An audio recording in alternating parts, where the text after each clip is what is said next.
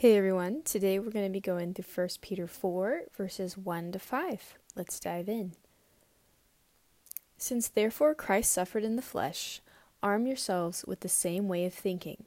For whoever has suffered in the flesh has ceased from sin, so as to live for the rest of the time in the flesh, no longer for human passions, but for the will of God. For the time that is past suffices for doing what the Gentiles want to do living in sensuality, passions, drunkenness, orgies, drinking parties, and lawless idolatry. With respect to this, they are surprised when you do not join them in the same flood of debauchery, and they malign you. But they will not but they will give account to him who is ready to judge the living and the dead. Arm yourselves with the same way of thinking. Prepare to defend yourself, equip yourself with a defense in thought how insane to be given a mental strategy by God to arm ourselves with. How am I to think? I think part of this is indeed equipping ourselves for suffering by looking to Jesus' example, but I also think it's two other things. One is an assurance of the process and where we're going or what becomes of us at death.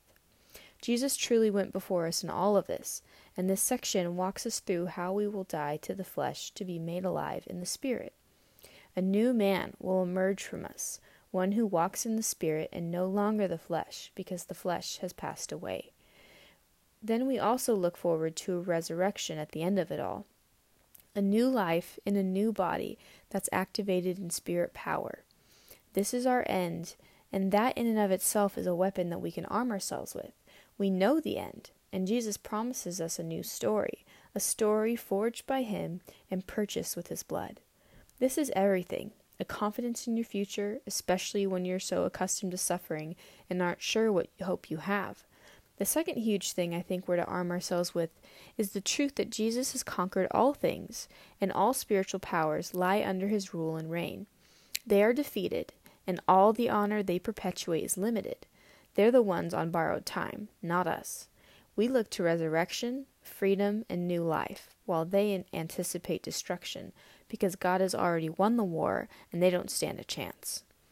Jesus is at God's right hand, actively ruling, and we are to arm ourselves with that knowledge that no angel, authority, or power can stand against him, and that's a powerful truth.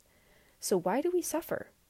Peter doesn't say why, but he does say the benefit of suffering is we cease to sin and we focus on living for God's will instead of our flesh.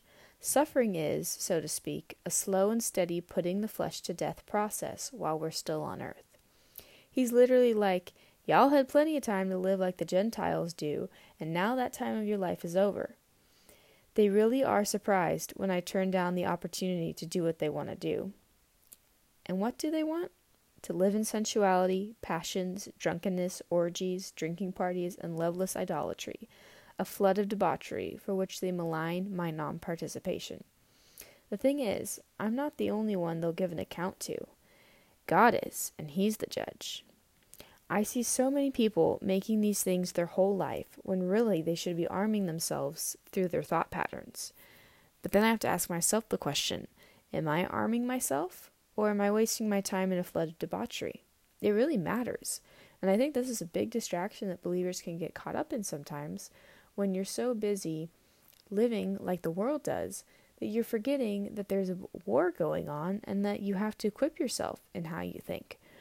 And it's funny to me, too, that the way we're supposed to change our thought patterns and equip ourselves with this mental strategy is by anchoring ourselves back in what Christ has done for us, reminding ourselves of the hope that we have, of calibrating our hearts to the eternal agenda of our Savior, instead of being waylaid by just this temporary moment.